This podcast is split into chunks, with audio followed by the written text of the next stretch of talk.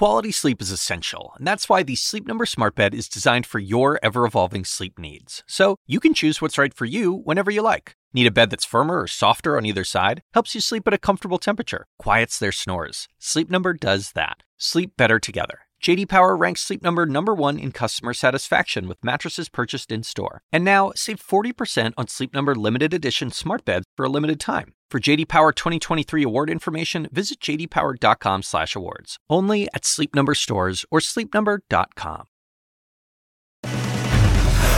Donald Trump's presidential immunity claim today rejected by three federal judges. The lead starts right now.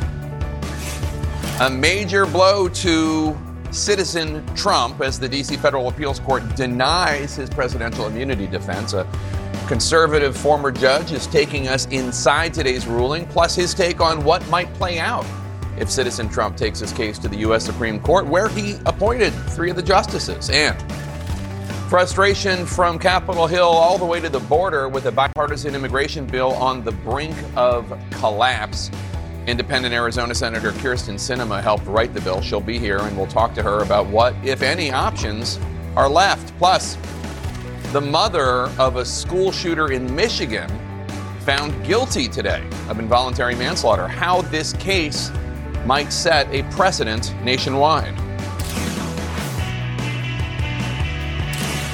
Welcome to the lead. I'm Jake Tapper. We start today with our law and justice lead and a massive legal defeat for Donald Trump. Today, a federal appeals court in D.C. unanimously ruled that Mr. Trump is not immune from prosecution for alleged crimes he may have committed during his presidency as he attempted to overturn the results of the 2020 election.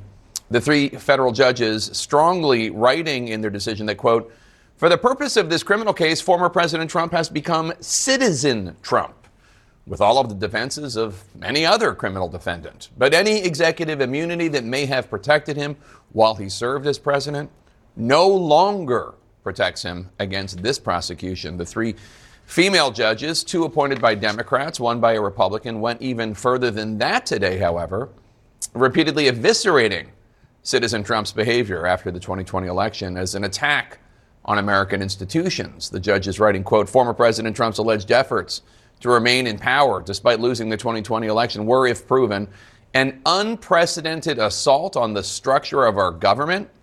He allegedly injected himself into a process in which the president has no role, the counting and certifying of the Electoral College votes, thereby undermining constitutionally established procedures and the will of the Congress. Unquote. Unsurprisingly, Donald Trump and his legal team are signaling that they're going to appeal to the U.S. Supreme Court, potentially, with the former president writing on his social media platform that, quote, if immunity is not granted to a president, every president that leaves office will be immediately indicted by the opposing party.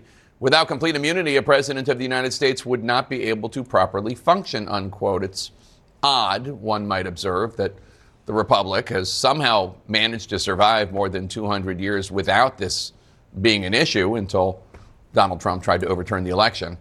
CNN's Paula Reid starts off our coverage with a closer look at today's ruling and what comes next as we move even closer to the 2024 presidential election. In a unanimous, historic ruling, three judges on the D.C. Circuit Court of Appeals rejecting former President Trump's claim that he has absolute immunity from criminal prosecution. The attack on our nation's capital on January 6, 2021, was an unprecedented assault on the seat of American democracy.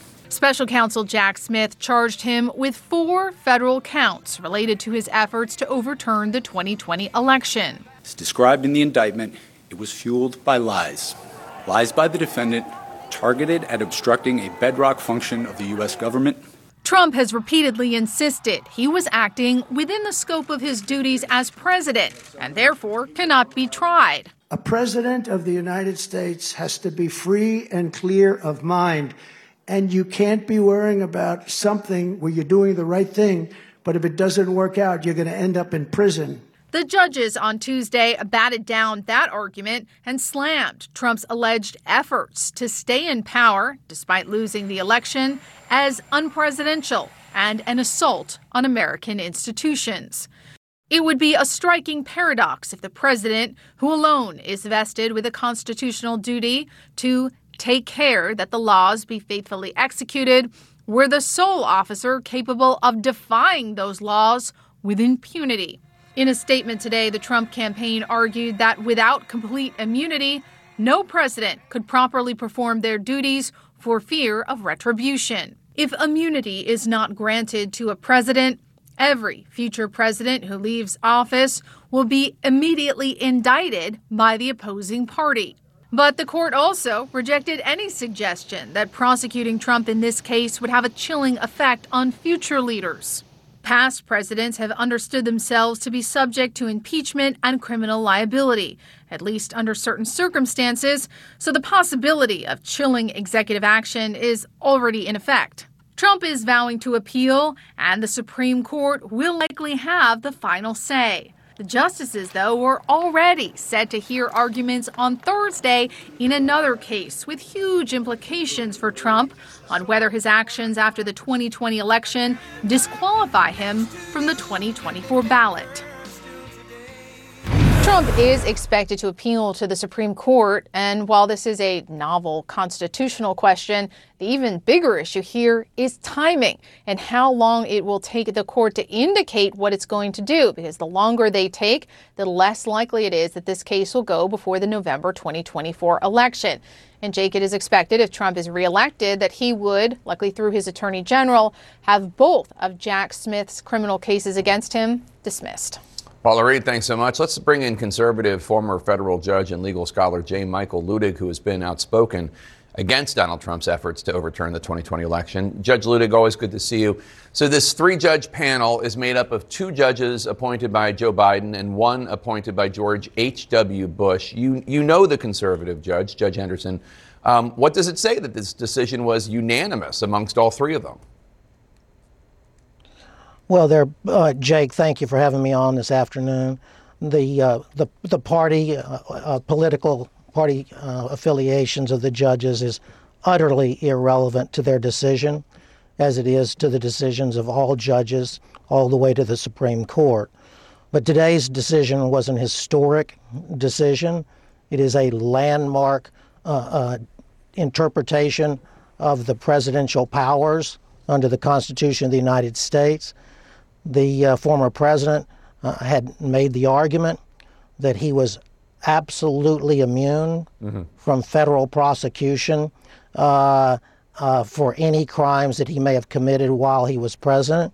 And the, today's decision, the court uh, rejected that argument uh, straight down the line, and it it was not an, an untimely decision. I know that there had been a lot of criticism of the court up to today that it was uh, dallying and taking its time at the expense of the, the trial that was scheduled for March. I never thought the court was, was dallying. Mm-hmm. I thought the court would rule about when it did. And, uh, and I also believed that the court would rule as it did today. There has never been an argument, uh, Jake, uh, that the that the a president is absolutely immune from criminal prosecution right. for acts that he committed uh, when he was uh, president. So, in one of the most striking lines of today's ruling, the judge is right that, quote, for the purpose of this criminal case, former President Trump has become citizen Trump with all of the defenses of any other criminal defendant, unquote. What's the importance of using that language about citizen Trump? it, it is actually a reference to a, a, a statement made once by our, our founding fathers, re- repeated by uh, justices of the Supreme Court, where they said that uh, once a president returns from being president, he returns to uh, his life as an ordinary citizen uh, of the United States. Uh, Jake, uh, I know that there's a lot of concern about the, the timing of this decision even today. Uh, the, the, the, Court of Appeals specifically uh, instructed that its mandate would issue mm-hmm. six days from now on February 12th, unless the former president had uh, sought a stay from the Supreme Court of the United States within that time frame. And if he had, the Court of Appeals provided that it would its stay would continue until the Supreme Court acted on that application for stay. Right. Now, none of us knows what the Supreme Court will do with this case. I believe the Supreme Court will ultimately deny review of this case mm. so that the, uh, the, the trial can proceed as expeditiously uh, as possible. All right, former Judge J. Michael Luttig, thank you as always for your time and expertise. Let's discuss this now with CNN's Joan Biskupic and Jamie uh, Gangel. Joan, let's start with uh, what Judge Luttig and I were just discussing. You've literally written books on the U.S. Supreme Court. Um, do you agree with his prediction that the U.S. Supreme Court is ultimately just going to defer to whatever the U.S. Uh, Court of Appeals decides? It's close. It's a very close call. This was a very strong opinion. Uh, I think it's important that it was unanimous. I, I, think it was important, actually, that there were Republican and Democratic appointees on this. And I think it hewed completely to past precedent. And Donald Trump has never had strong arguments in this area. But it's the U.S. Supreme Court that has the right to be the final arbiter of what is in the Constitution, and there might be some justices who think that they should do it. They also might be some justices who think that they shouldn't give Donald Trump any kind of, in their mind, short shrift here. Uh, it takes four justices to grant a case. It would take essentially five to try to expedite this the way uh, they're asking.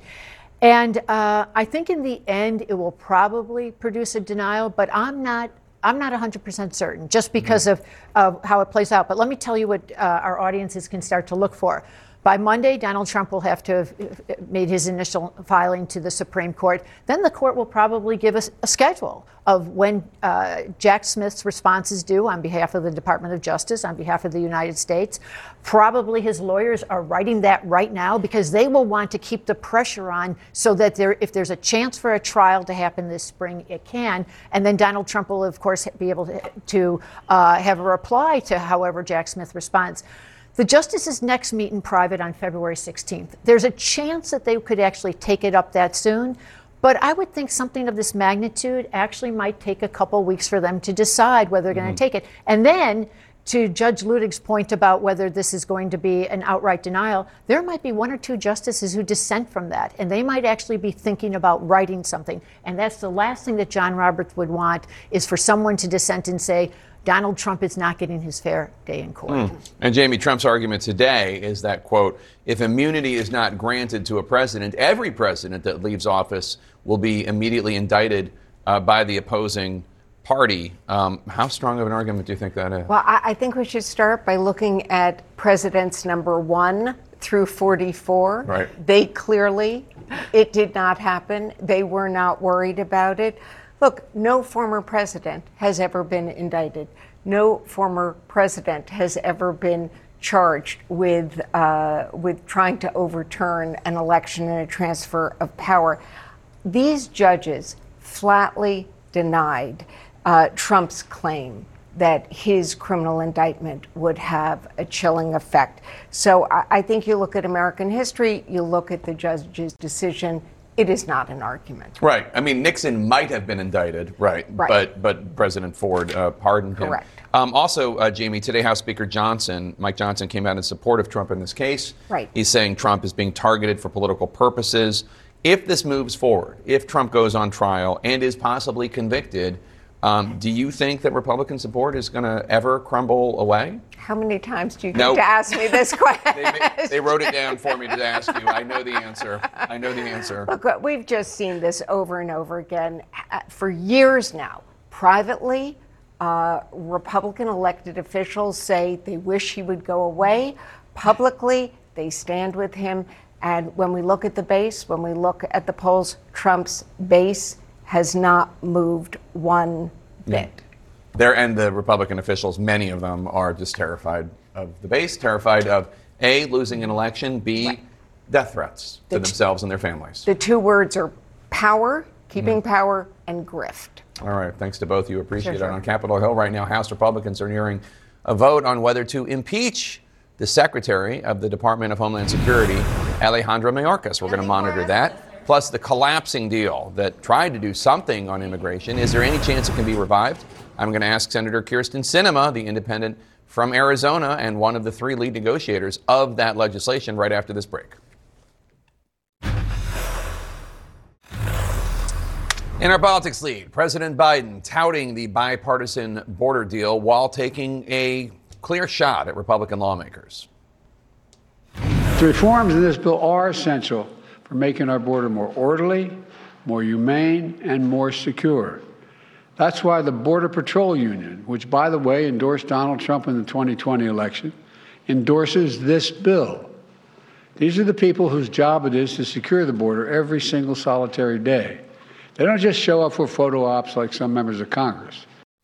Republican lawmakers are beginning to pull their support from the deal. Senate Minority Leader Mitch McConnell, Republican of Kentucky, said just a few hours ago that the bill will not become law. Just for a reminder, a quick reminder of how we got here, Republicans had insisted on changes to immigration policy that they be added to any package that included aid to Ukraine and Israel. So Senate Democrats and one independent went along with that and created in a bipartisan way what the conservative Wall Street Journal editorial board today said was, quote, by any honest reckoning, the most restrict, restrict, restrictive migrant legislation in decades. They meant that as a compliment. And now Republicans are refusing to take yes for an answer. Donald Trump wants to use the border crisis as an election issue. And with us now to discuss, Senator Kyrsten Sinema of Arizona. She's an independent and was one of the three lead negotiators on the, on the border deal. Senator, is your deal already dead? Well, unfortunately, Jake, it appears that politics have overtaken practical policy uh, once again in Washington, D.C. You know, when my colleague said back in September that the border crisis was a national security imperative and must be paired with a solution to fight Putin, to, of course, um, stand with our allies in Israel, and to stand with Taiwan, I stood up and said a wholehearted yes. You know, I'm a child of the border. It is my state that has been an unmitigated crisis for decades. And I agree, it is a national security crisis. And so, as you know, for the last four and a half months, I brought Republicans and Democrats together to form a real solution to address our border crisis. And unfortunately, today, my colleagues in the United States Senate have decided that they don't actually want this solution and don't want to secure the border. And I'm disappointed but I'm mostly disappointed, Jake, for the folks back home because my state is still in crisis and will be tomorrow and the next day and the next day. You have said that you, you asked uh, the Senate Majority Leader, Democrat Chuck Schumer, to, to push the vote to Thursday. Um, is that what you still want, or, or is that just off the table because Republicans are signaling that they're not going to do it? Well, yesterday, some of my Republican colleagues uh, told me that they would like a little more time to read the bill before getting onto the bill and having a robust amendment process. And I agreed. So I did ask Leader Schumer if he would consider pushing the vote a little bit later. He agreed. But unfortunately, today, Senate Republicans indicated that a delay isn't needed, that they don't want to move forward on this bill. Now, we've reported on the show that the very conservative Border Patrol Union is supportive of this legislation. They say it's not perfect, but it's a, it's a much better than status quo. Donald Trump, however, posted on Truth Social, quote, only a fool or a radical left Democrat would vote for this horrendous border bill. Don't be stupid, unquote. Um, how, how much of is he the problem? How much is his push to keep this as an issue for the election, which is what Senator Mitt Romney says uh, is the problem? How, how, much of that is, is what is uh, resulting in what happened today? Well, Jake, I believe that each senator has to take responsibility for his or her own decisions. And so, look, it doesn't matter what one candidate or the other says. What matters is what individual senators choose to do. And I can tell you that I always choose to do what is right for Arizona. And that's why I've been partnering closely with Brandon Judd, the president of the Border Patrol Council. As you heard and have seen, they came out in support of this legislation because it will make a real difference in border communities experience every day. Our bill ends catch and release. It allows us to shut down the border during times of high flow, like today and every other day this year. And so, while some folks might want to point blame to one person or the other, the reality is, Jake, is each of us senators is sent to this city and to the Capitol to do one thing, and that is to take votes, to make laws on behalf of our constituents. So we each bear the responsibility for analyzing this bill and making a decision. And as I've been saying to my colleagues in the last several days, take a look at the bill and then make a decision. Do you want to secure the border? And unfortunately, Jake, it sounds like a lot of folks, their answer is no. So Iowa Republican Senator Joni Ernst said about this deal, quote, I'm very disappointed that so many of our members came out as a hard no before the legislation was even released. I wish we had given James Lankford, who also worked with you on the bill, the benefit of the doubt to, to, to take a look at the text before we started speaking our opposition. But then she went on to say something along the lines of, but the, the political climate has made it so that, you know, having a vote on this is untenable. Um, and I'm just wondering what you think about that excuse, the idea that the political climate is now impossible to get this passed, as opposed to what you were just talking about individual senators, you know, taking a vote on the merits of the legislation. Well, Jake, you and I have had a conversation about the political climate before, and my position remains unchanged. You know, it's unfortunate that we are working in a Washington where individuals are more interested in their next primary, they're more interested in what the base wants to hear, and are frankly more interested in the politics of a situation rather than making good policy. Now, I, I, know I'm a little bit different than many of the folks here in the Senate, but I believe that it's our job to come here each day and work on behalf of what's right for our constituents. Now, Jake, for a lot of people, the border is a political issue, and they would rather have immigration and border not solved so they can keep talking about it. But I can promise you this back home in Arizona, people in elected and important positions of both political parties came out immediately endorsing this bill, whether it be a county supervisor in Yuma, or the mayor of one of my small towns, or our governor, or our own sheriffs, because they understand that the politics might be easy for folks in other states. But in places like Arizona, an actual border state, it's not about the politics. It's about the damage that occurs every day from our failure to address this crisis. There are conservatives who say even though they want border reforms, uh, the people who negotiated this bill just did this incorrectly. Erick Erickson said in a post that you misread the room. He writes, quote, close the border, that's what people say they want. They didn't ask for a multi thousand page piece of legislation. people have no faith that Congress can do small things competently. They sure as hell don't trust Congress to do big things competently, unquote. Now, okay, first of all, it's not thousands of pages, but it is a big piece of legislation. Um, and I'm wondering what you, what you think of that criticism. He, Erick basically is saying, look, President Biden could take serious actions today to limit the number of migrants illegally crossing so, w- why is this even needed? Mm. Now, that's an important point, Jake, and I want to address that specifically. There is no doubt that the Biden administration could be doing a much better job of securing our border. And folks have heard me criticize this administration time and time again over the last three years for their failure to appropriately address this crisis. But it is absolutely true that there are tools that our government needs to have through statute to do a better and more complete job. One of those things that we must do is change the asylum standard. Right now, it's much too easy to claim asylum, even if you have no legal right to it. Four out of five people who come to the border and claim asylum pass the initial screening right now. That's absurd when only 15% of people ultimately gain asylum in our country. So we have to change that by statute. A second thing is closing the border. We had the authority during COVID to close the border under Title 42. As we know, a court ended that authority after the COVID pandemic ended. Our bill creates a new legal authority in statute that both allows and requires the government to shut down the border during times of heavy traffic. Those are just two examples of statutory changes that we have to give to this administration or a future administration in order for them to fully protect the border.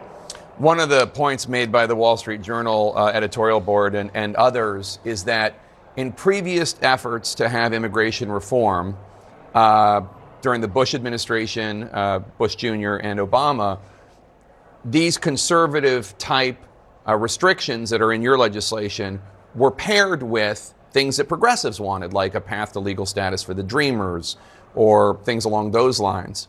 And this time, the progressives didn't get anything. It was honestly just more restrictions, and the Wall Street Journal calls this the you know the most conservative, something along the lines of the most conservative immigration compromise that they've seen in the last 20 years. Uh, I'm just wondering, like, what what your response is when you hear people who voted for more previous previous more liberal uh, immigration compromises. I'm thinking of uh, the Gang of Eight and Senator Marco Rubio and Senator Lindsey Graham now opposing something that is more conservative. Well, Jake, this was not an immigration package. This was a border security right. package. And so the Wall Street Journal was correct when they said that this had the strictest migration policies that they've seen in decades. That is accurate because the crisis is so severe. As you know, in December, we saw thousands of individuals crossing illegally into Arizona every single day. And even just yesterday, over 6,500 individuals came through our ports of entry and between our ports of entry illegally just yesterday. So I have been reminding my colleagues that if my bill were law, none of that would be occurring because the border would be shut down right now. So we are in a very different situation than we've been in the past. This is a border security bill, not an immigration package. What is hard for me to understand, Jake, is why individuals have chosen, individual senators have chosen, not to move forward on a package that they themselves have demanded. A package which creates, as you've said, some of the strictest migration policies in decades. And one could ask, what is the motivation here? Now, I don't know what it is, but what I can tell you is this we have a clear choice about whether or not to secure the border, and many colleagues have said today that they do not have an interest in doing so. But make no mistake, Jake, I'm going to ensure that we do take a vote on this piece of legislation. All senators will get to vote on whether or not they want to secure the border. And as an Arizonan who represents the border state facing the worst brunt of this crisis, I'm going to continue to remind my colleagues on both sides of the political aisle about the choice that we can make and can continue to make. Do you think you can get, let's say there if there are 50 Democrats plus you, can you get nine Republicans? I mean, Senator Mitt Romney says that the reason this is all happening is because Donald Trump's want, Donald Trump wants this issue as an election issue for November. He called it appalling what Trump is doing. I know you're reluctant to, to blame this on Trump, but can you get nine Republicans? I mean, Susan Collins, Lisa Murkowski, Mitt Romney, that's three. Maybe Lindsey Graham. I mean, are you counting? Is there a chance this could pass? You know, uh, from what I heard after um, Republicans had a conference lunch today, they've decided not to move forward on this border security package. And again, I, I, I can't emphasize this enough, Jake. Each senator makes his or her, her own decision. We are elected by the people of our states to make decisions for our constituents. So none of us are controlled by any one person or a candidate or a president. Each of us make a decision that is right for our constituents, and we'll each be held accountable for that. Now, I will continue to urge my colleagues to be serious about taking a border deal when a significant conservative deal is on the table, and each person will get to choose if they want to secure the border. Independent Senator Kyrsten Sinema from Arizona, thanks so much. Appreciate it. Absolutely. We're following movement in the Middle East right now. Hamas has made a counter offer on a proposed deal to release more of the Israeli hostages they are holding. U.S. Secretary of State Antony Blinken has just landed in Tel Aviv. What we are hearing from the region next.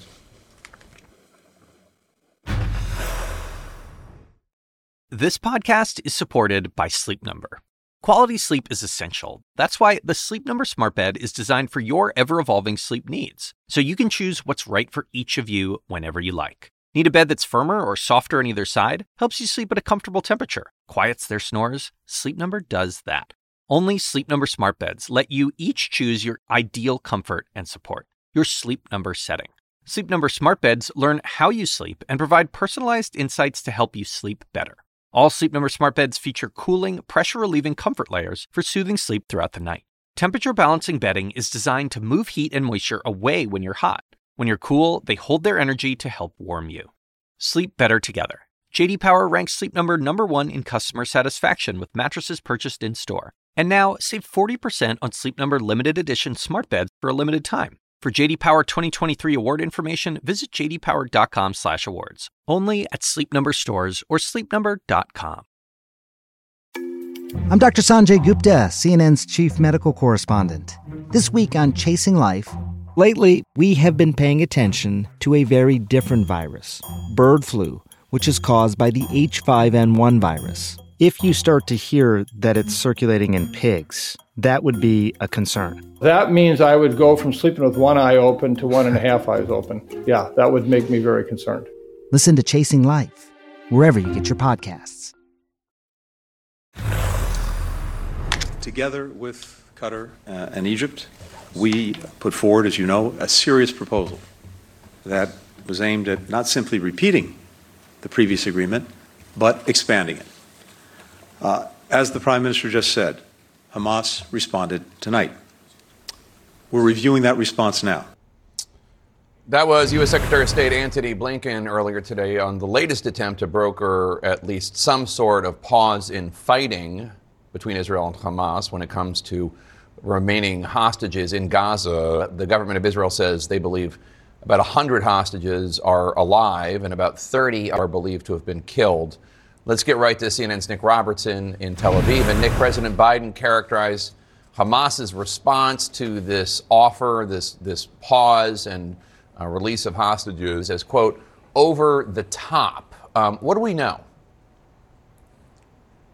Yeah, other U.S. officials are saying positive response and reasonable. The Qataris said it was also positive, but uh, they clearly indicated it wasn't a straight up and down yes no answer. Uh, Hamas themselves, in their own statement, not detailing what they're actually put in that proposal, but saying they have responded positively, but still talking about the items that are so far way beyond reach of the scope of the deal, which is a complete ceasefire and the handing back of all their uh, of all their prisoners. This is the sort of language they're still using using, but we don't know what precisely. They've said we know Mossad is evaluating uh, this uh, right, uh, uh, evaluating Hamas's response right now. But I think let's break it down for a second. I mean, let's look at the timing of Hamas's response. We now know that it came literally an hour uh, into the hands of the Qataris, an hour before uh, the emir sat down with Secretary Blinken. So the timing of all this by Hamas, they've had over a week to respond. Everyone's been waiting for a week, and they're doing this now, knowing that they're putting it right on Secretary Blinken's plate as he lands here uh, and has his meetings with uh, Prime Minister Netanyahu and others in the government tomorrow. So it, it's really the timing here is, is, got is, is Hamas, and it's under their sort of uh, control and aegis, that part of it. But, um, you know, the Secretary of State, uh, as he arrives here right now, is, is faced with this huge challenge. Um, Prime Minister Netanyahu has indicated is not going to go along with what, with what Hamas appears still to be asking for. His gov- members of his right wing government have said that they, would, that they would leave the government, break the government. So uh, it, it's hard to see where the compromises are going to come. So, why is the language positive? We don't know because we don't know what's in the detail. All right, Nick Robertson in Israel, as we saw Secretary Blinken getting off the plane and getting into the limo uh, while he was speaking. Coming up next hour on the lead, I'm going to talk to the father of Emily Hand. You might remember Emily. She's the nine year old who was kidnapped and spent seven weeks as a hostage of Hamas. Uh, we're going to talk to him about what he makes uh, of the counteroffer by Hamas coming up. But first, the guilty verdict just hours ago against Jennifer Crumbley. She's the mother of a school shooter in Michigan. The precedent that this case and this verdict could set in a nation facing the constant ring of mass shootings. Stay with us. In our Law and Justice lead today, an unprecedented guilty verdict. A Michigan jury today convicted Jennifer Crumbley on all four counts of involuntary manslaughter, one for each of the Oxford High School students her son killed in 2021. Their names Madison Baldwin, Tate Myre, Justin Shilling, and Hannah St. Juliana. To be clear, no one is alleging that Jennifer Crumbley knew of her son's shooting plan ahead of time. The case instead relies on accusations of negligent parenting and irresponsible household gun ownership. Today's verdict marks the first time that the parent of a mass shooter in the United States has been held legally accountable for their child's deadly actions. Let's bring in trial attorney Misty Maris and Stephen Gutowski, a CNN contributor and founder and editor of The Reload. Misty, I want to play some sound from the jury foreperson who was asked what stuck in the deliberations. Take a listen. The thing that really hammered it home is that she was the last adult with the gun. What is your reaction? So this was a huge issue in the case, Jake.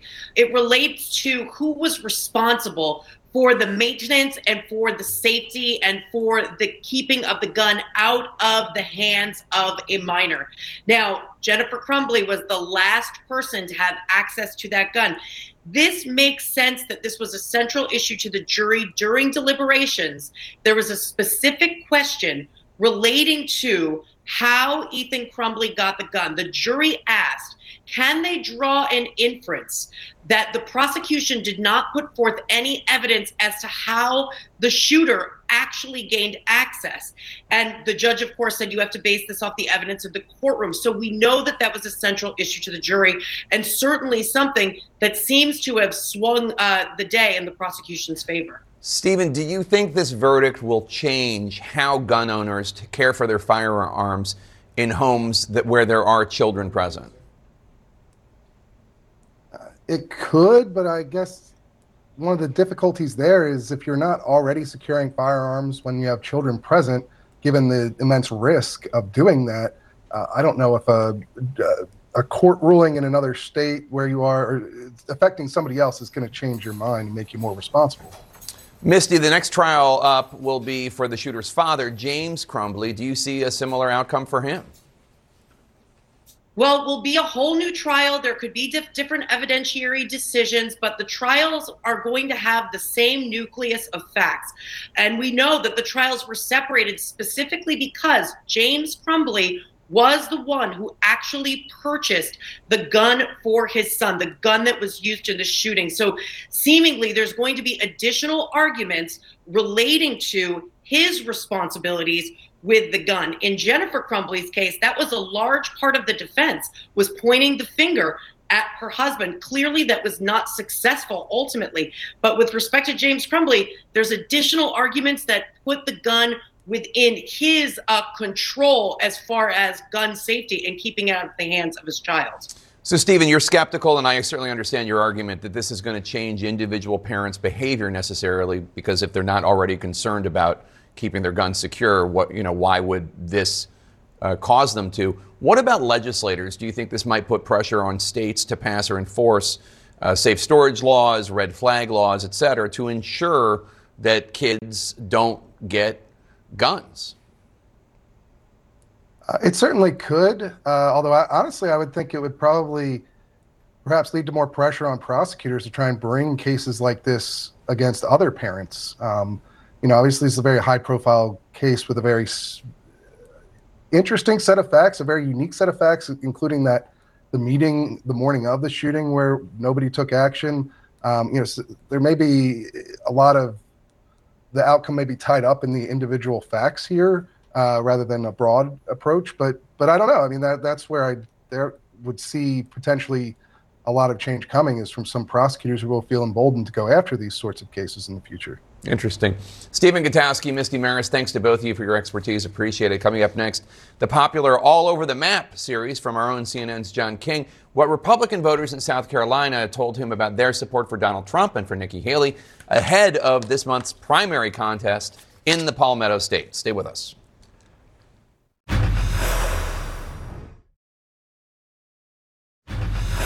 We are back with our 2024 lead. Cue the sweet sounds of our election music, please. Yes. With just 18 days until the South Carolina GOP primary, CNN's John King has been on the ground in the Palmetto State talking to voters. People there have lived under both a Nikki Haley governorship and a Donald Trump presidency. And here's how some are weighing this choice. Hartsville is two hours inland from the coast. Billy Pierce, here for 70 years, except for a stint in the Navy, is another piece of the Trump comeback puzzle. The four years he was president, how was your life? Better. Definitely better. We didn't have the high inflation, we didn't have the high interest rates. Not an election denier, not a fan of the toxic tone. He'd have just shut up and, you know, got off of Twitter and that kind of stuff. He'd have made a great president. His 2016 and 2020 votes for Trump track his 1992 vote for Ross Perot. I wanted a non-career politician in there that would do would run it like a company, run this place like a company, like a CEO. Pierce calls himself likely Trump in the primary. The border is his top issue. Shut it down.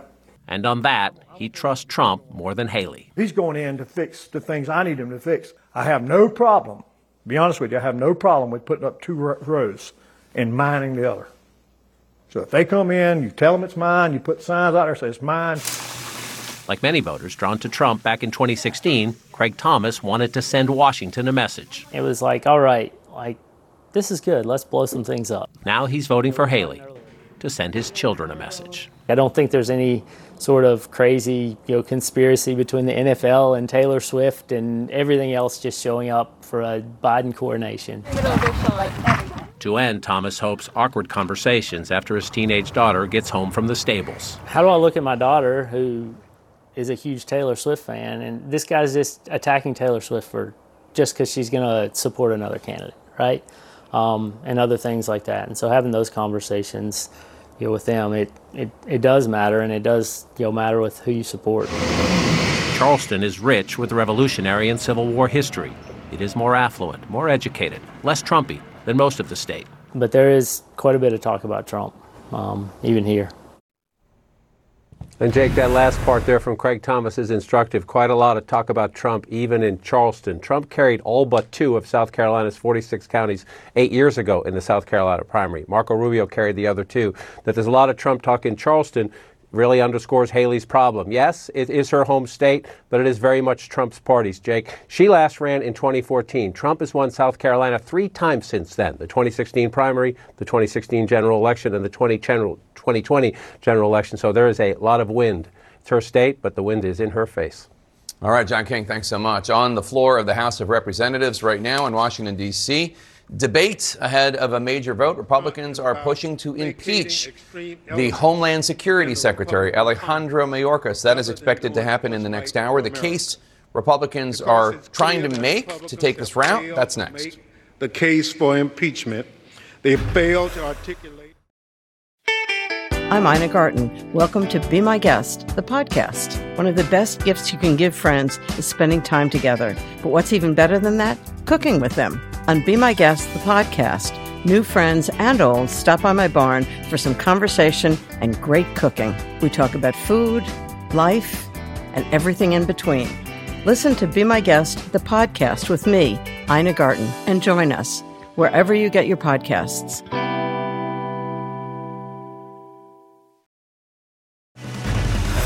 Welcome to the lead. I'm Jake Tapper. A lot going on this hour. Right now, a floor debate in the U.S. House of Representatives ahead of a significant vote pushed by House Republicans whether or not to impeach Homeland Security Secretary Alejandro Mayorkas, which could make him the first cabinet official impeached in nearly 150 years. Since War Secretary William Belknap in 1876, that was for corruption, and the U.S. Senate ultimately acquitted Belknap, which is almost certainly to happen again with Mayorkas, an acquittal, with Democrats controlling the Senate chamber. Also, this hour, the counteroffer for a hostage deal from the terrorist group Hamas, which is calling for a complete ceasefire. I'm going to get the reaction from the father of nine year old Emily Hand. She spent nearly two months in Hamas captivity. And leading this hour, the major ruling earlier today from a three judge appeals court panel agreeing that Donald Trump is not immune from prosecution for alleged crimes he may have committed when he was president and giving Trump's team until only February 12th, Monday, to file emergency action with the U.S. Supreme Court if they want to appeal. Let's get straight to CNN's Kaitlan Collins. And Kaitlan, this was more than just a, a denial of Donald Trump's legal arguments, it was the judges unanimously rejecting and repudiating Donald Trump's actions around January 6th.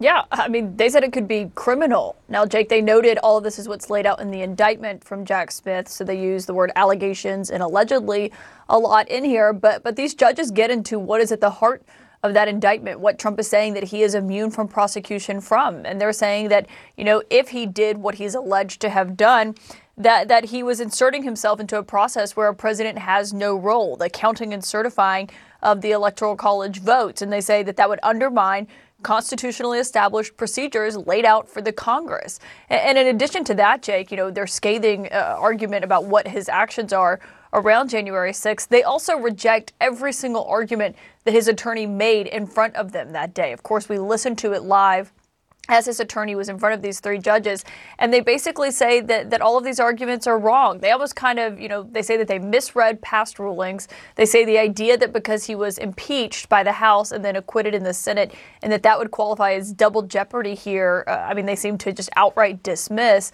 and the claim that also that this would have a chilling effect on future presidents if Trump was not immune from this prosecution. They say actually it's the reverse that is more dangerous. The idea that, that a president is immune from everything. And, and one part that they referenced, Jake, that stood out to me is what's known as the take care clause.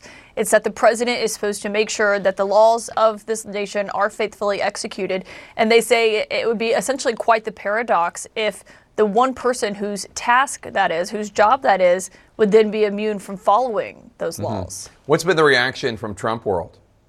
They're not surprised. They did not think that they were going to get a ruling in their favor from these judges. I mean, they listened and they saw you know, their attorney go in front of them just as the rest of us did. I think what's surprising to them, Jake, though, is the timing here because as important as the substance of this ruling is the timing that they gave the Trump legal team. And that is until next Monday to file an emergency request with the Supreme Court that would effectively pause this decision by this appeals court. And then it would be up to the Supreme Court to decide do they take this up? What do they do? Do they hold a lot of the timing in their hands? If that doesn't happen, Jake, and if it does go back to just this court, then we could see Judge Chutkan moving ahead uh, with this case potentially. That's a lot of unknowns, but in the next two weeks, we could find out a lot about when this case could potentially happen. Does the Trump team think that the U.S. Supreme Court is going to get involved?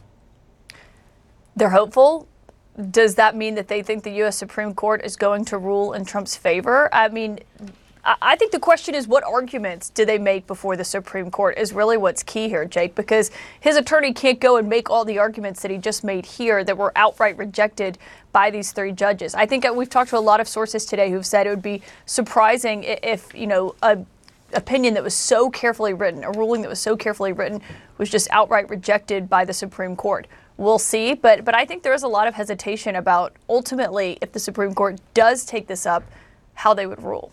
They only need the Trump team people only need four of the uh, nine justices to say they want to hear the case in order for that to happen. They don't need a majority. Uh, question is, of course, are there four? Um, Kaitlan Collins, thanks so much. Turning to our politics lead and the border battle taking place right now on Capitol Hill. The Senate's bipartisan border bill legislation uh, appears on the verge of collapse. This is a bill that Republicans in the Senate had demanded and nearly embraced until former President Trump spoke out against it, that essentially keeps the status quo at the border, giving Trump a campaign issue he can use against President Biden, he hopes. Later this hour, the House is also going to vote on whether to impeach the U.S. Homeland Security Secretary, Alejandro Mayorkas, if successful this would be the first time in nearly 150 years that a U.S. cabinet official was impeached. Republicans say this is about Mayorkas refusing to enforce border laws. That's a charge that Mayorkas and the White House dispute. All of it, of course, creates quite the sense of political dissonance. No solution for the border communities uh, or those experiencing the crisis elsewhere in the country. Joining us now, the mayor of El Paso, Texas, uh, Oscar Leeser. El Paso, of course, runs along the U.S. Mexico border. Uh, Mayor Leeser, there are several Republican congressmen from Texas uh, who have come out against the Senate bipartisan border bill. Here's one of them, Congressman Chip Roy, a Republican from Texas, telling CNN's Kaitlan Collins that Trump's influence was not a factor in his decision to oppose the bill. Take a listen. I'm not waiting for him to tell me what to do. I'm in Texas. I need a solution now. This bill would not be a solution. It would actually make it worse by uh, uh, cementing uh, the bad policies into law.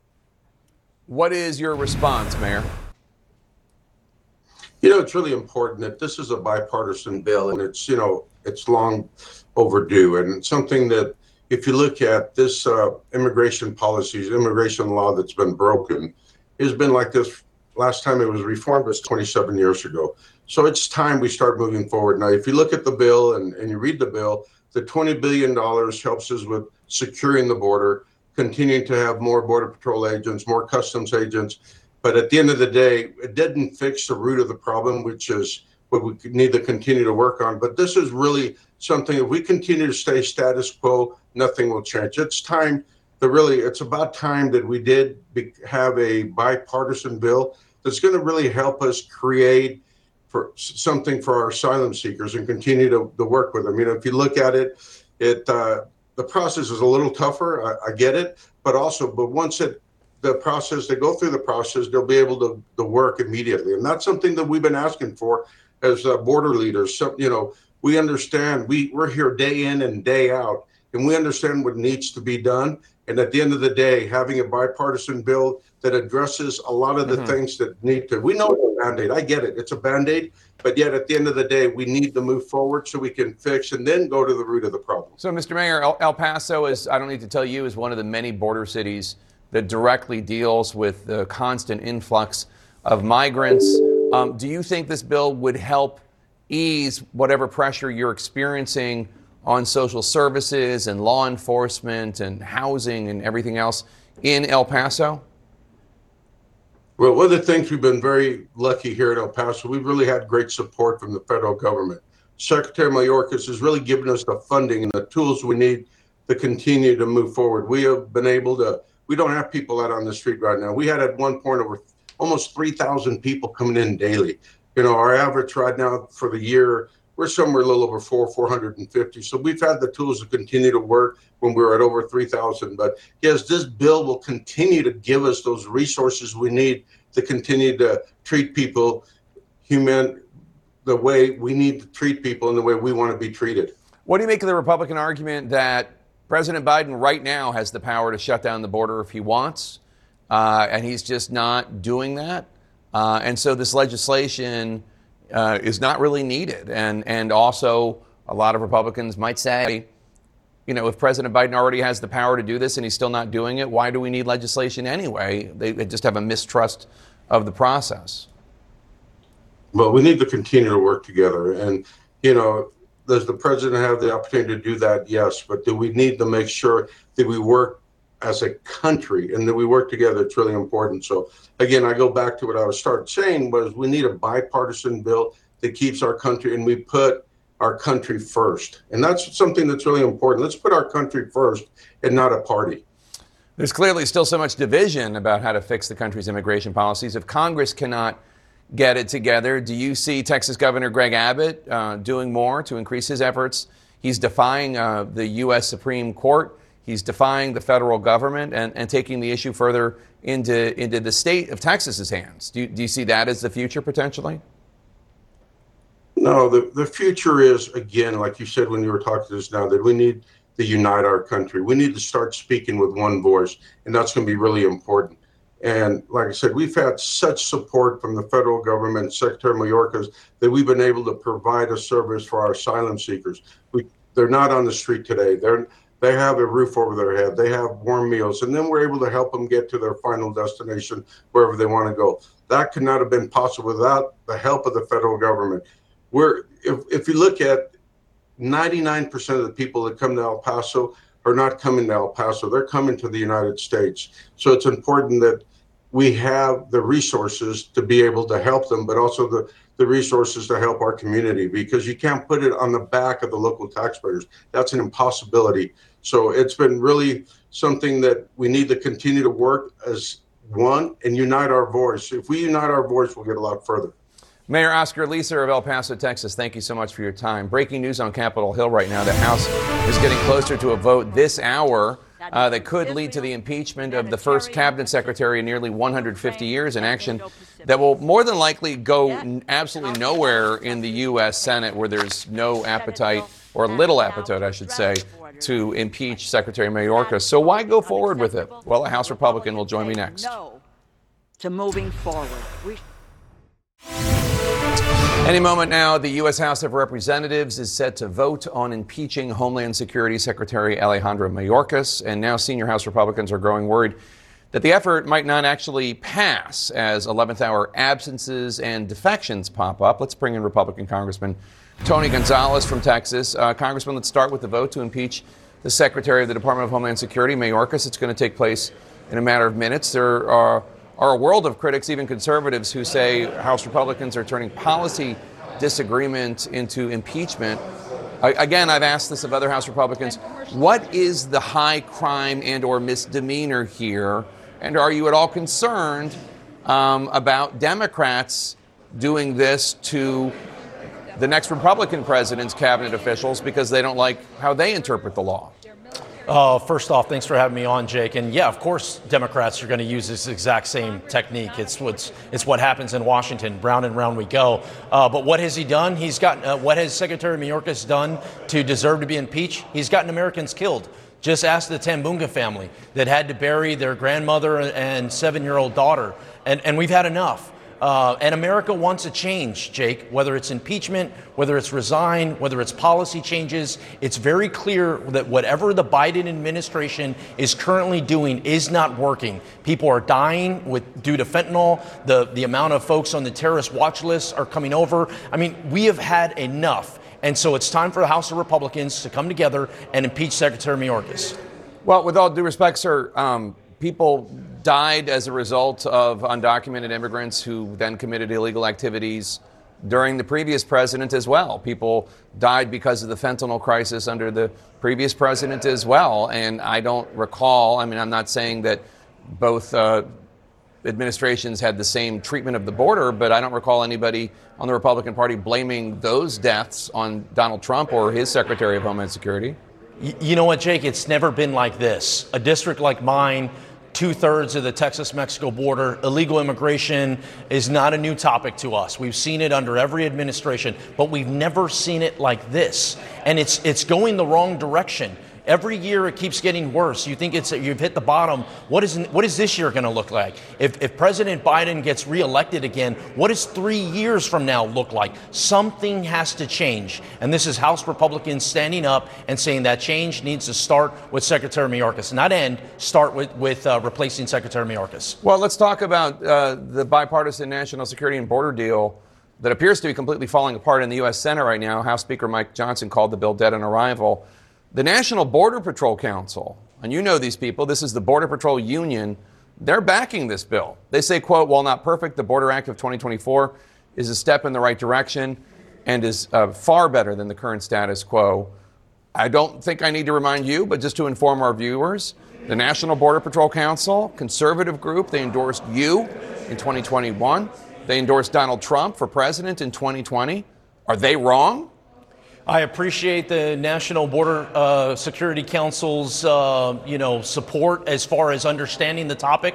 They, they know it inside and out, but it's very clear that the Senate border deal is going nowhere. Heck, even even Senator Lankford, who wrote the dang bill, is is now kind of having to to, to see uh, realize that it's not going to go anywhere. I'd like to talk about what happens next, Jake. Everyone's talking about this this this bill's dead. It's not going anywhere. What happens next? This is what I think happens next. I think President Biden should look into parts of this bill that make sense, which is increasing funding for ICE and ERO, and let's turn up the amount of deportation flights for people that do not qualify for asylum. That would help. Let's surge immigration judges to the border. That would help get cases heard in days, not years. And the third part, let's get to the root of the issue. The root of the issue is the cartels. It's time for us to stop fighting one another as Americans and fight the real enemy, which is the cartels. Let's label cartels as terrorist organizations and take the gloves off. Senator Lankford uh, is backing off the bill support for his own bill because of House Republicans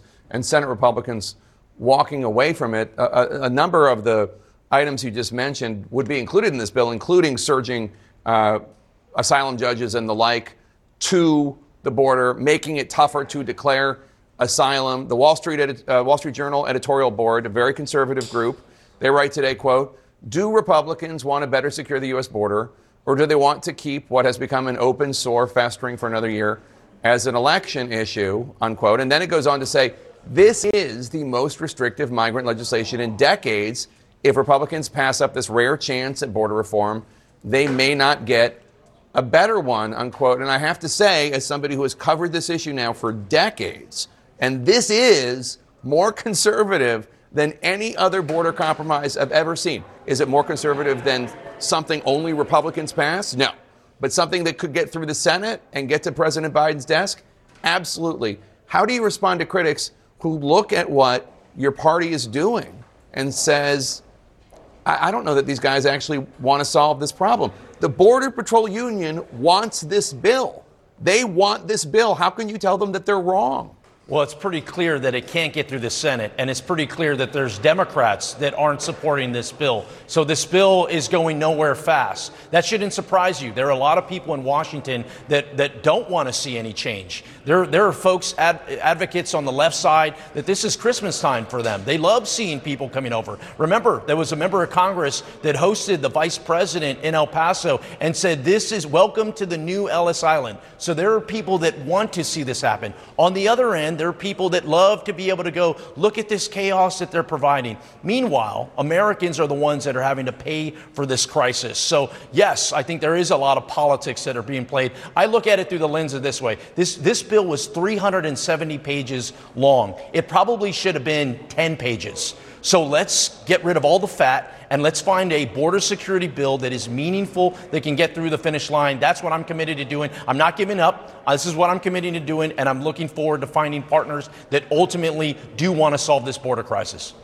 The fact that this bill is, failing is, is not the fault of Democrats. The, the fact that this bill is failing uh, is the fault of Republicans. I mean, that's just obvious to anybody covering it and it is the most conservative immigration bill or border bill that I've seen in this town in 25 years of covering I, this issue. Yeah, Jake, I just you, pointed. But I do you deny, let me just ask you this: yeah. Do you deny that the reason that this is falling apart is because Donald Trump wants this as an election issue to, to use as uh, a, a, a, bat to, to pummel Joe Biden with? Do you, do you deny that that's the reason, the root of the failure? Jake, I was pointing out that there are Senate Democrats that have come out and said that they won't support this bill. So it isn't just Republicans. And yes, there are a lot of people that don't want to see any change occur, right? Uh, they, they, want the status quo to, to, to, keep going. When it comes to Donald Trump, the American people will decide in November. They want Donald Trump on the ballot. Many people want to, want a change in which the direction is going. And many people are going to vote for Donald Trump. So I think in that case, the, you know, the former president looks at it through the lens of, heck, I didn't have an immigration bill. You know, I was able to secure the border. I just, all I ask is the Biden administration, to, Biden should think back to when he was the vice president. What did, what did President Obama do?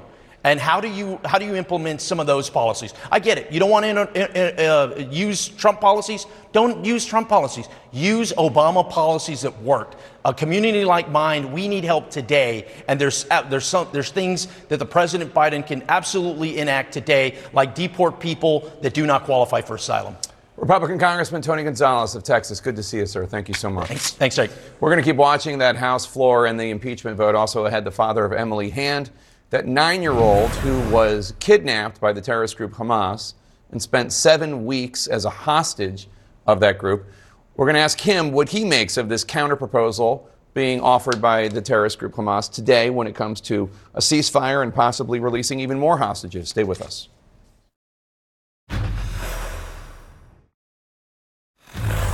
Back with our world lead now of the 132 hostages held in Gaza, about 30 of them are believed to have been killed.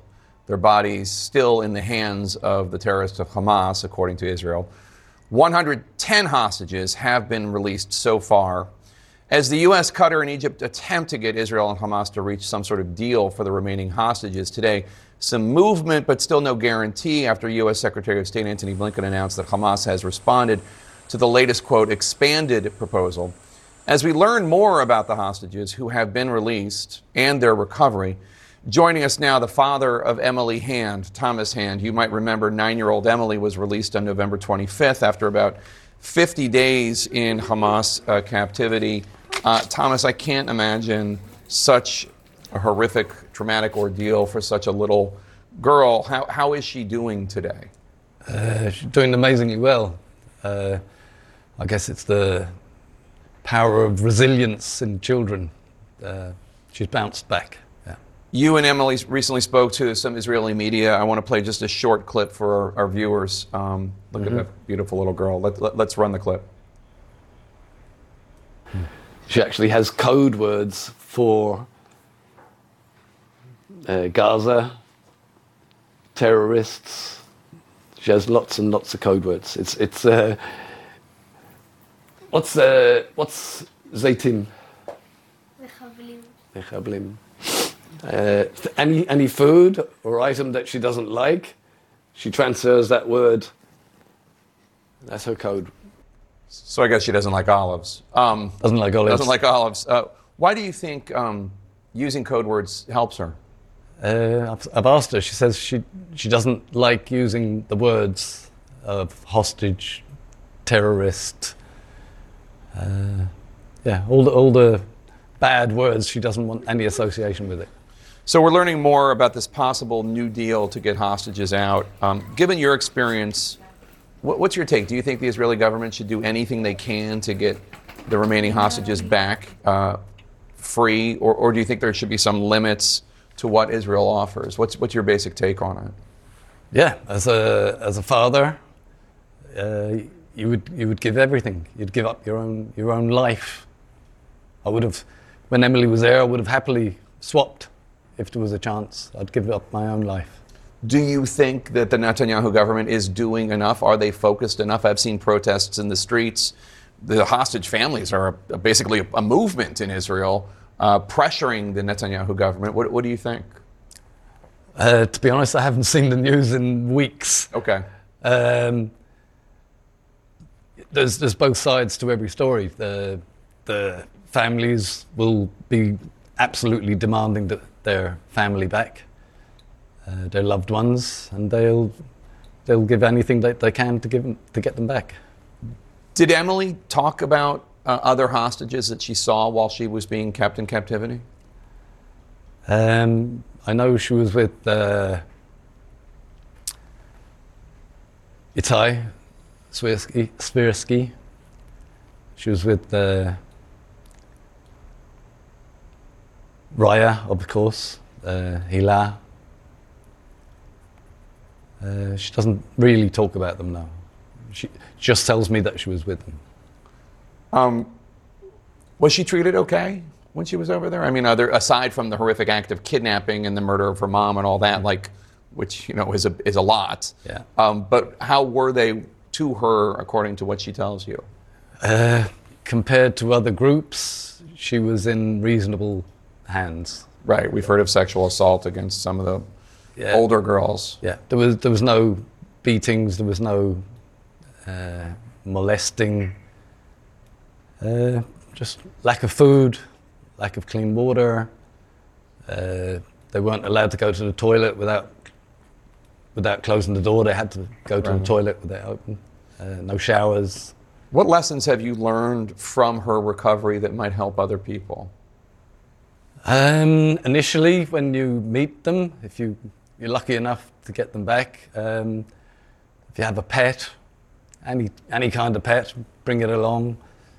Uh, bring along their favorite food, favorite toys, anything to reconnect them with their previous life. They've been living another life for 122 days now. Yeah, tomorrow will be four months to this day. Um, You've been meeting with lawmakers. That's the reason you're in Washington, D.C. Tell us about those meetings and, and meetings with uh, the Biden administration or anyone else. Uh, how are those meetings going? Uh, very well. Um, yeah, we've been received very, very well. It's a, it's a combined uh, political uh, movement from the Knesset, like both sides of the House. It's a united front, which I don't think it's happened ever before. That's how committed Israel is to getting them back. And what's your response when um, you see Americans ripping down the posters of hostages, Americans um, calling for a ceasefire but not calling for the release of the hostages? What, as somebody who had a little girl um, kidnapped by Hamas, how do you react to that?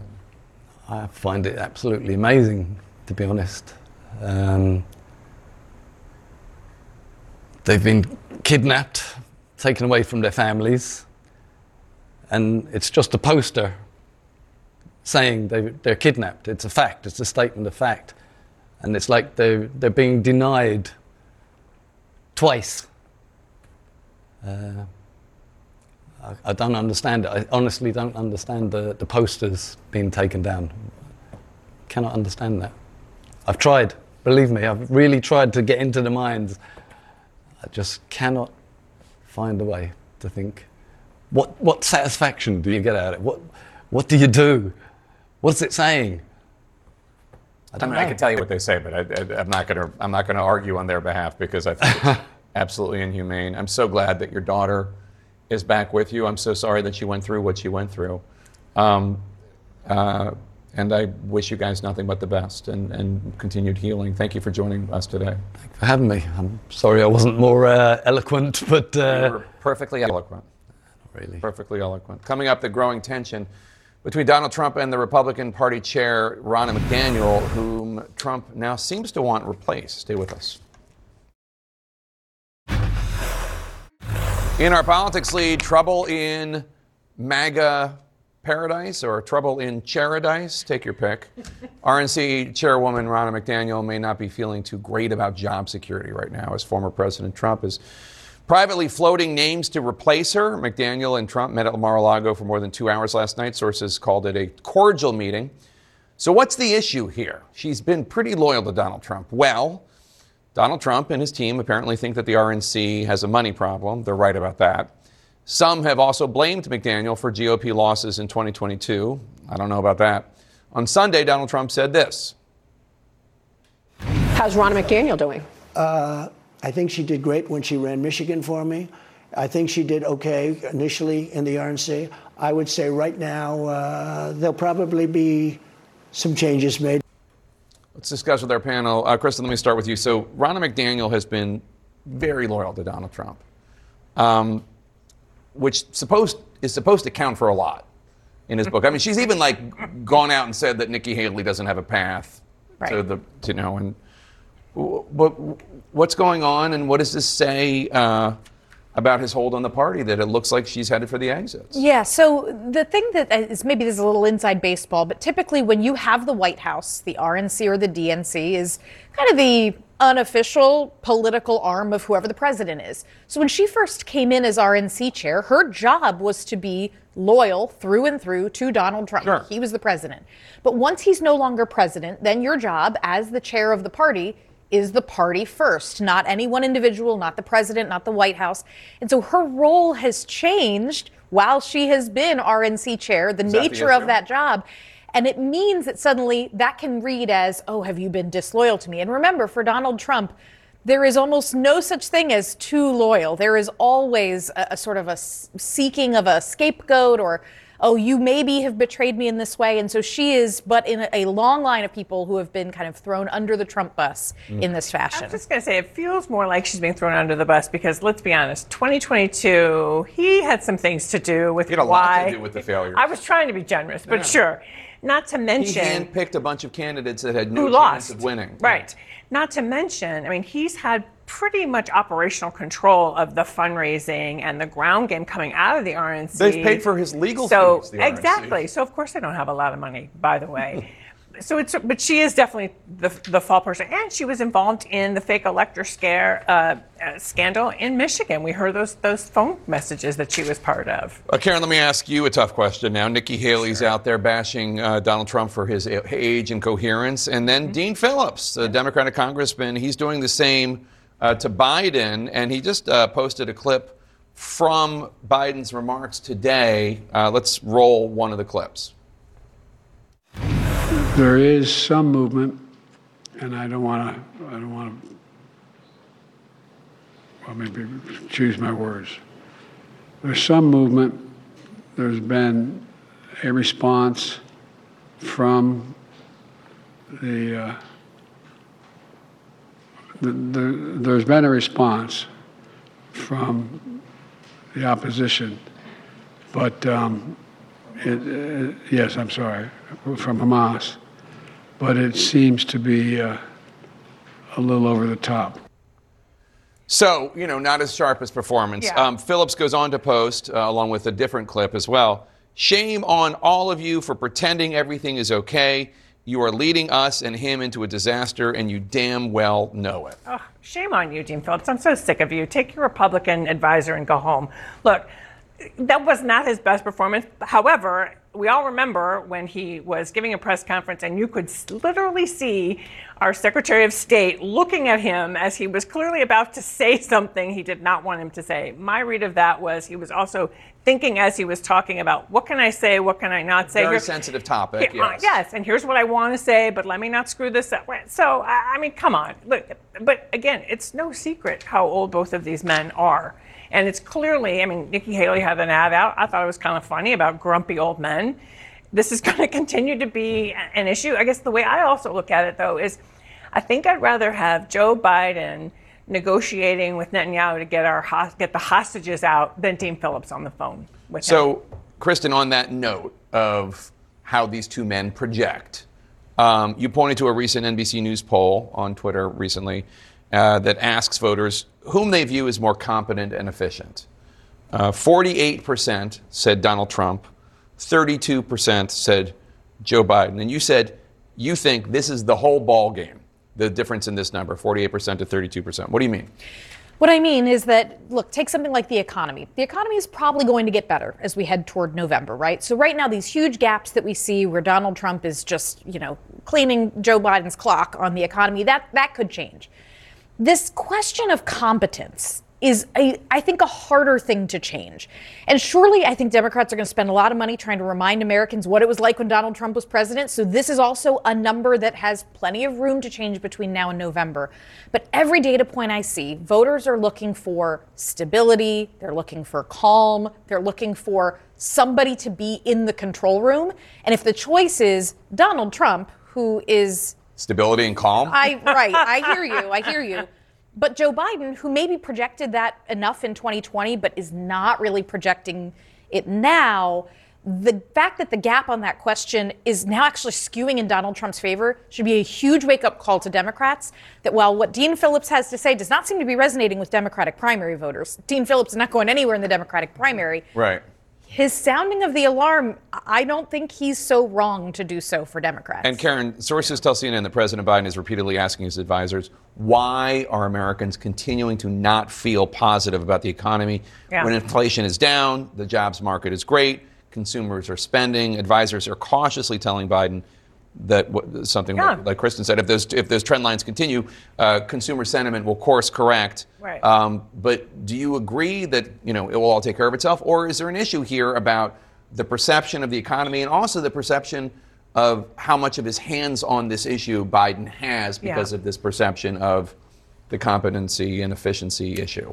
Well, I certainly think the competency conversation shifts when you have the two of them on a debate stage together, which Donald Trump has recently said he'd like to debate Joe Biden. I'd love to see the two of them. Let's have a- it right here on the lead. Why not? Come Donald on. Donald Trump, Joe Biden, one on one, right here. You're willing to moderate, right, Jay? Absolutely, right now. Let's, Let's do, do it. it. So that, so there's that. At the, but sure, it continues to be a problem. And one of the things I thought was really interesting was um, our own White House correspondents talking about how last week when Biden was in Michigan, an African American gentleman spent a half hour with him in the car and got out and said, I didn't know all these things about what Biden has done for black Americans.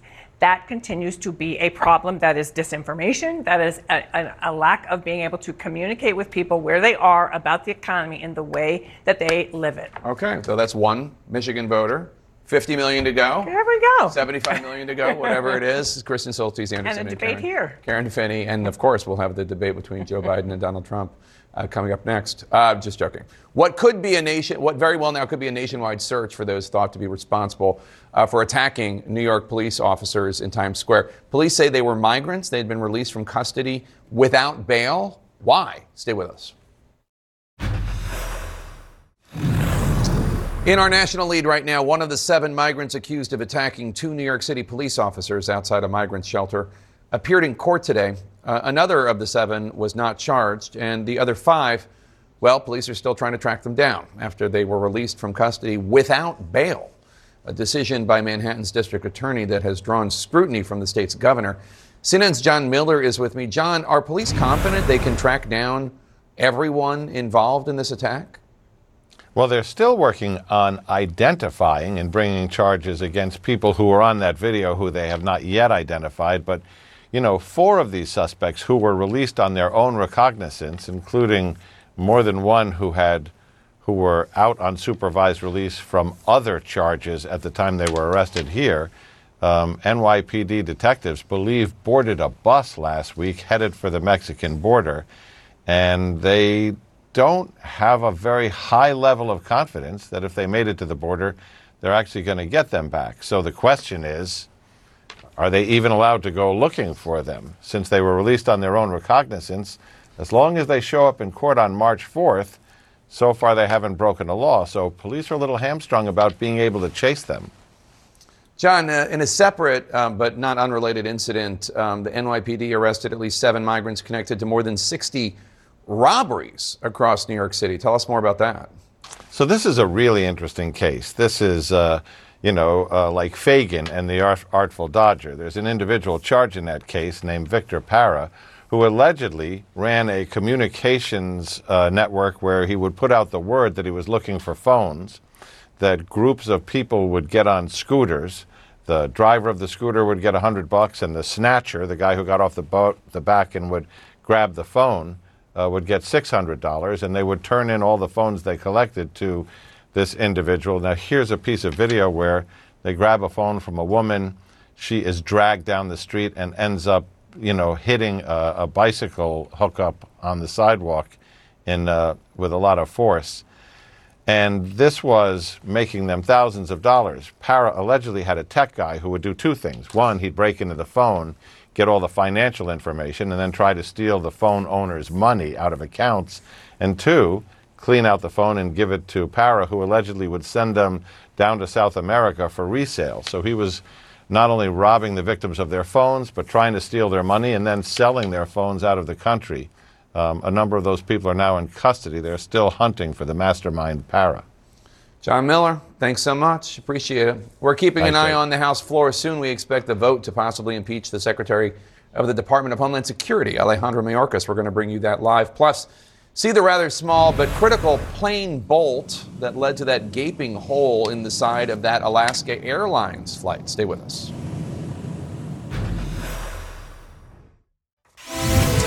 Now we have some breaking news for you now. Special counsel Robert Hur is expected to release his report in the coming days, finishing his investigation into President Biden's handling of classified documents. That's according to sources who say that the report is expected to go into significant detail about what the special counsel's team found. CNN has previously reported that special counsel Hur is not planning to bring any criminal charges.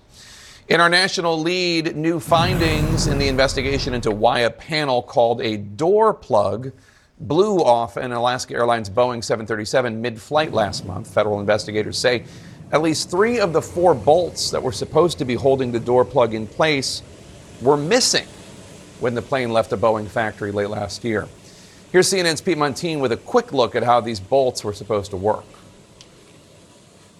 This is the actual type of bolt. This is an AN6 bolt, pretty common in aviation. This is the bolt itself. There's a castle nut here and then a cotter pin to keep this all together.